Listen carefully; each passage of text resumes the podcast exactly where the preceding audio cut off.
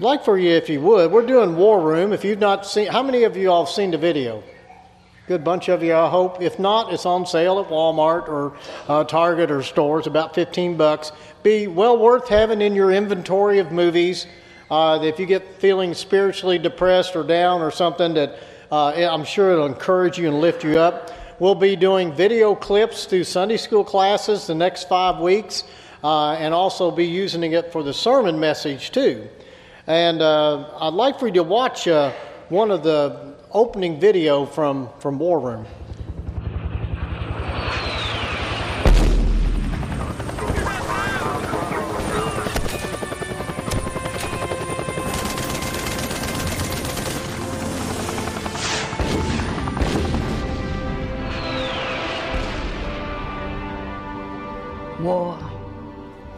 It's been a part of humanity in every age.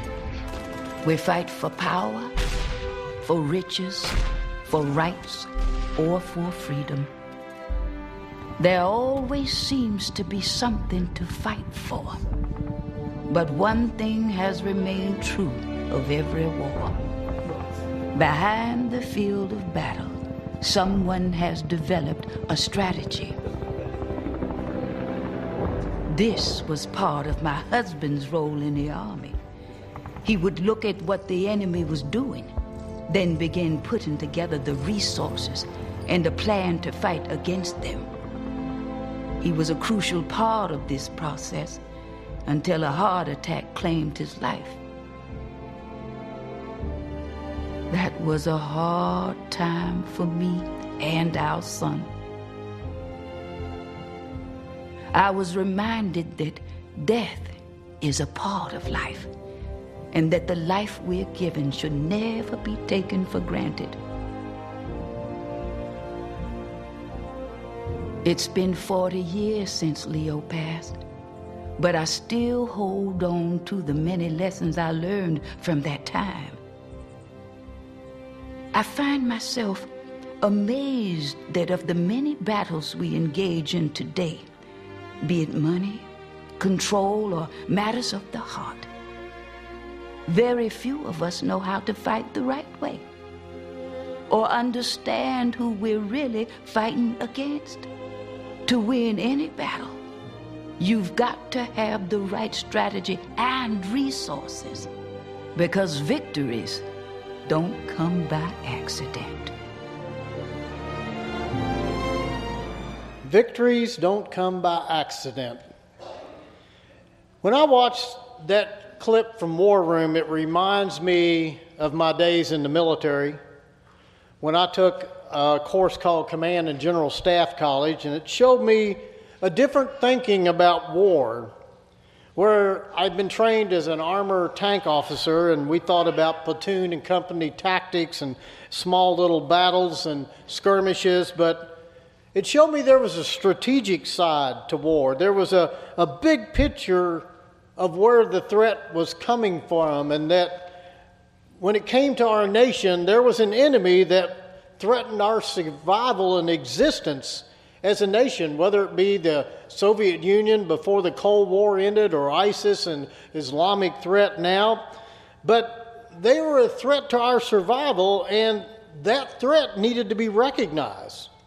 And, what War Room is showing us is that we need to be understanding that we're not fighting battles and wars against our boss or our husband or wife or our kids or our neighbors. They aren't the real enemy. There is a strategic battle, a threat to our existence, and that threat is Satan. And what we're looking at in War Room is that the Christian needs to establish the command and control center, the command post, like we saw in the video, where the Christian has a war room to where the chief weapon in that war room is prayer, which combats Satan.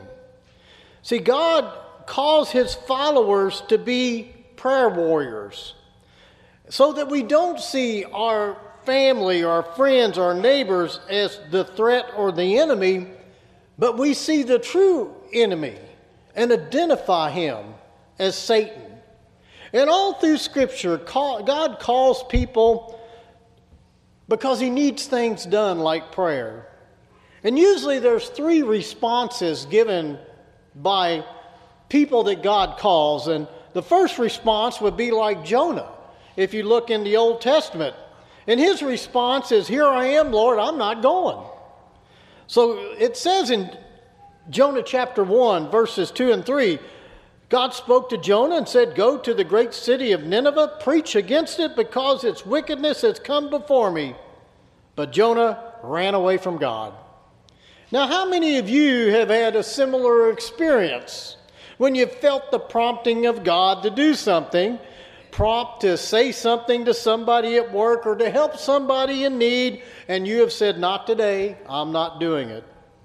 I would say if you're a follower of Jesus Christ, there has to have been a time that God was prompting you, and most likely a time that you ignored that prompting.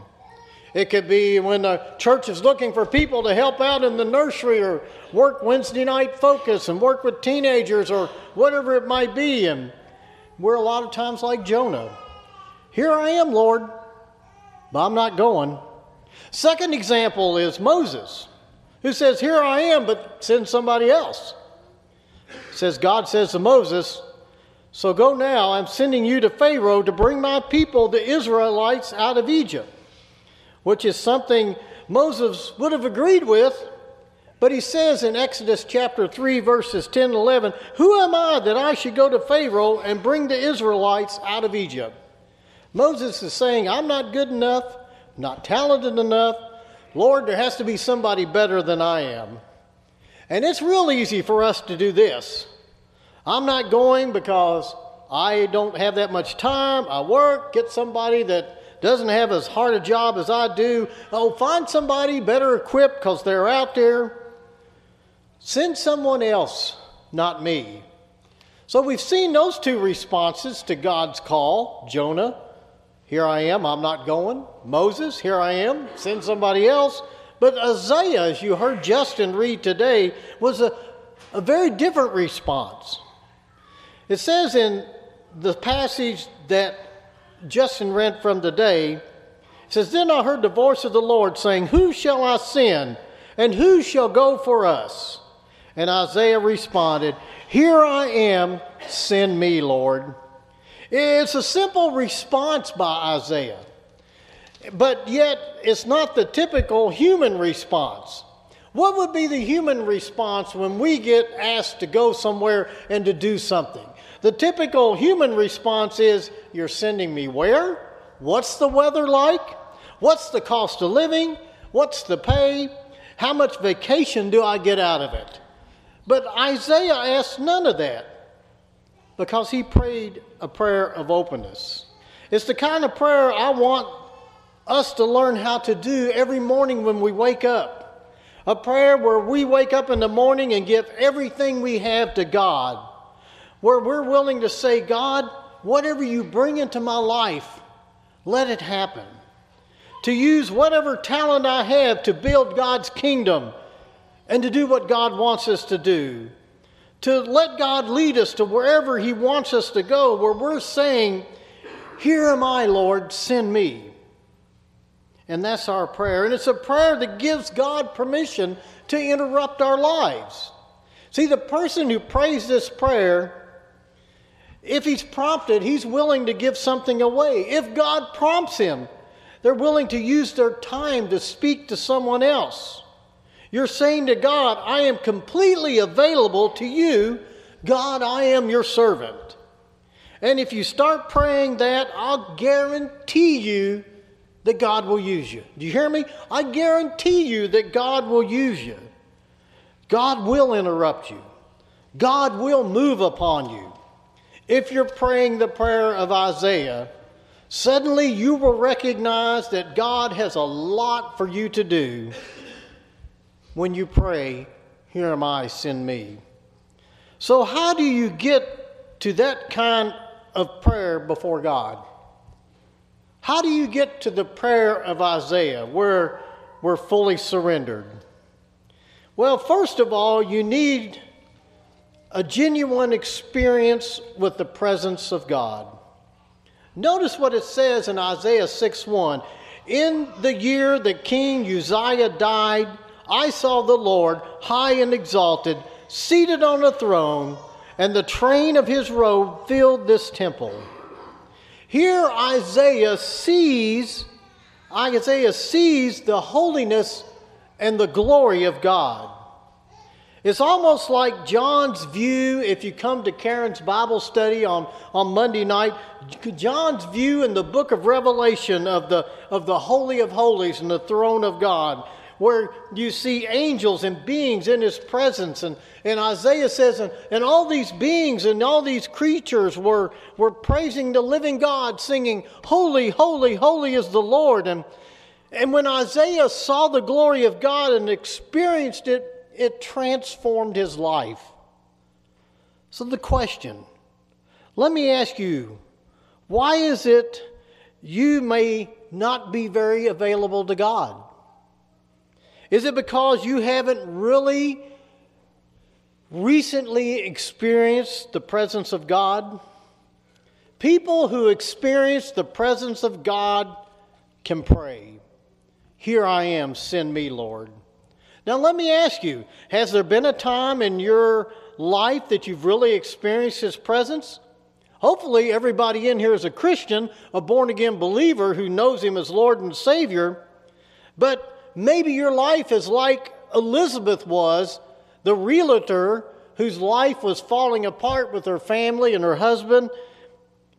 And, and you, you, when asked about your life, you describe yourself as lukewarm. And what we see is that this Elizabeth develops a command control war room and begins to pray for the first time sincerely and deeply to her Lord to save and protect her marriage and, and her house. But that prayer didn't happen to Elizabeth until she reached a place of submission where she said, I am your servant. Anything you want from me, Lord. Maybe you've never been in that place of complete submission to God. But the scripture promises the Christian that if they draw near to God, he will draw near to them in James 4, chapter 8. And this drawing near to God can literally happen anywhere, at any time. It could be that that closeness and that, that sense of God's presence is in your car listening to praise music or a, a message, or it may be that you experience God in a way you never have before at some conference or some church camp or some big stuff event. Or maybe it even happens when you're jogging or walking in the woods.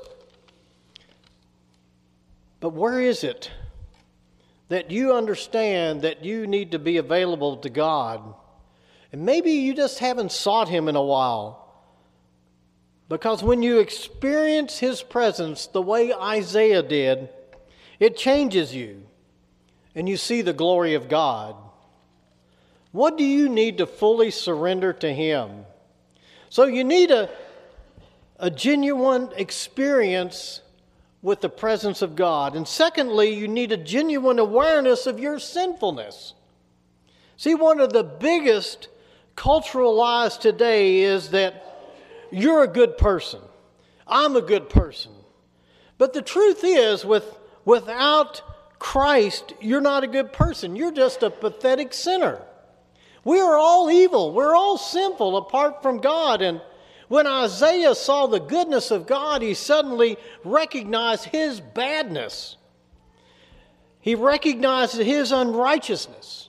If you look on in chapter 6, verse 5, he says, Woe to me! I'm, I'm ruined. I am a man of unclean lips, and I live among people of an unclean lips, and my eyes have seen the Almighty King.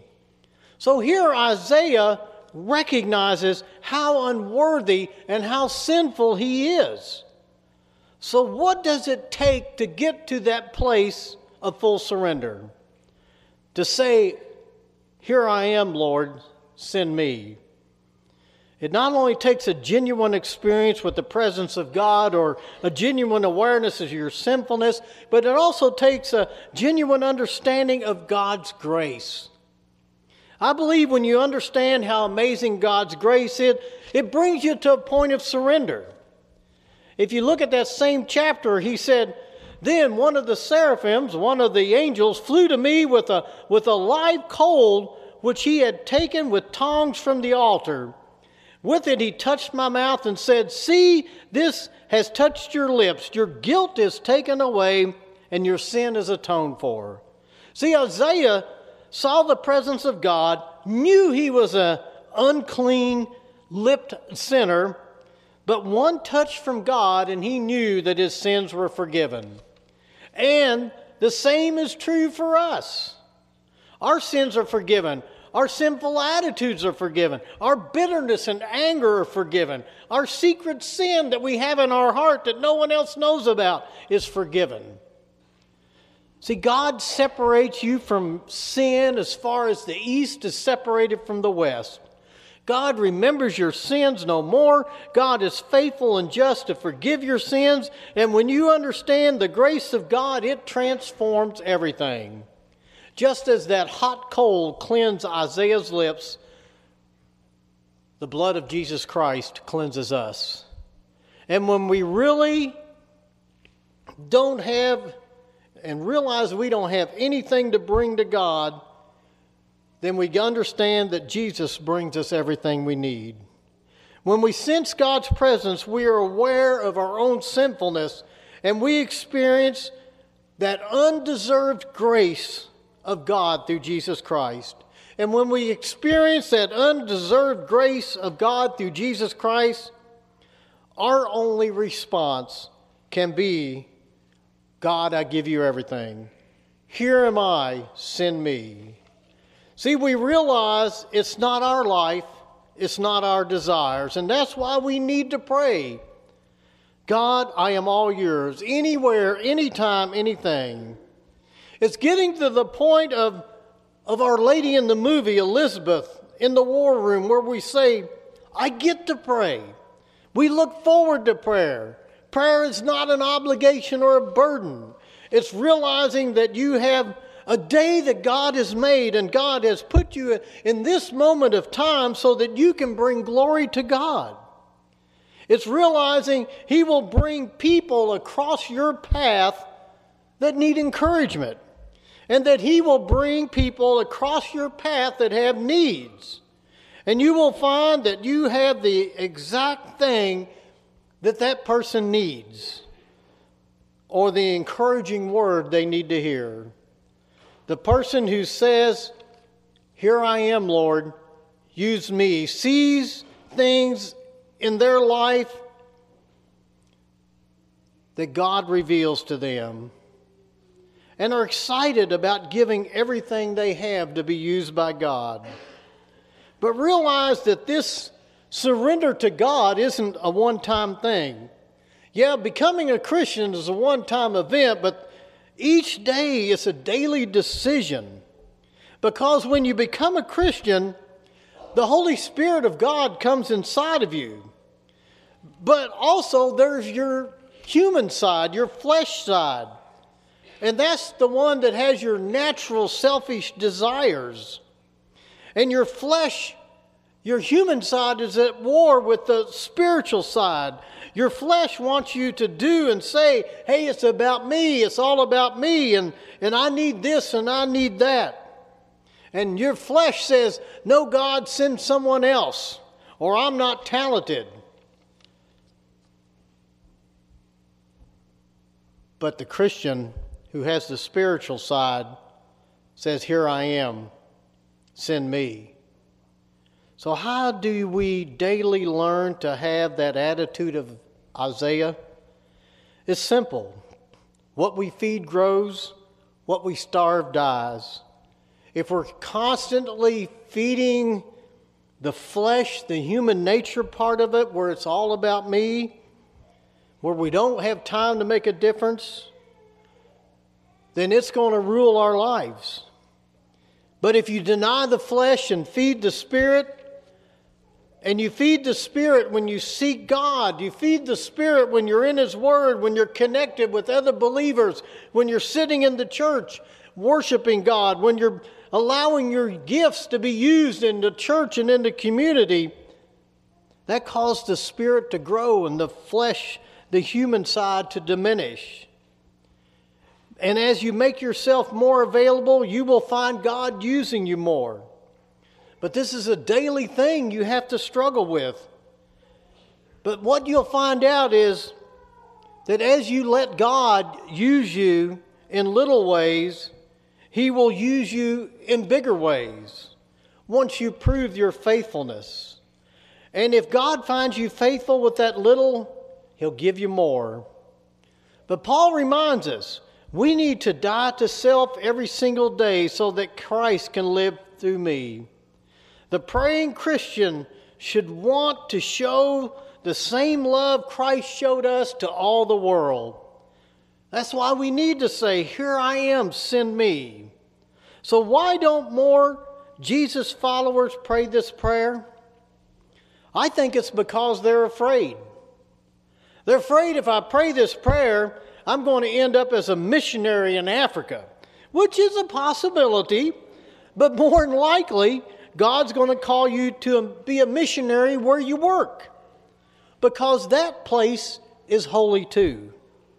And it's more likely He's going to call you to serve the people that are right in front of you, to be faithful with what He has already given you, your family, your friends.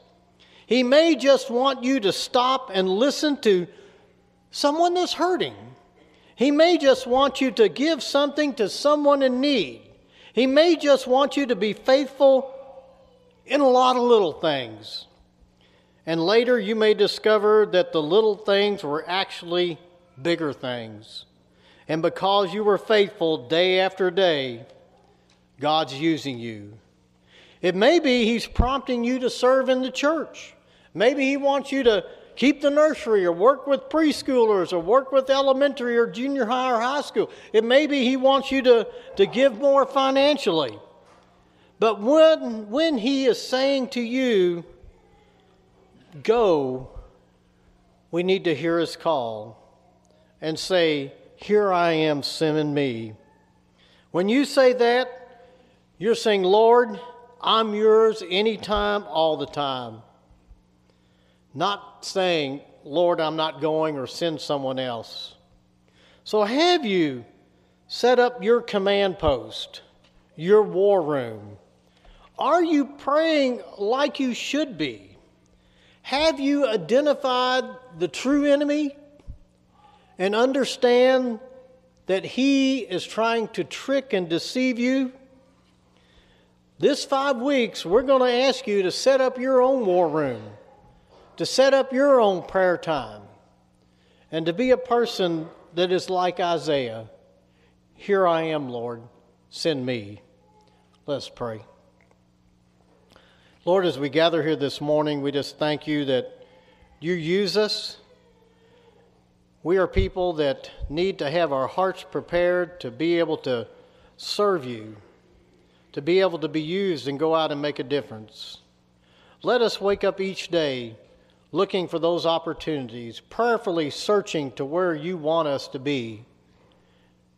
And we give you thanks that we are your instruments. It's in your name we pray. Amen.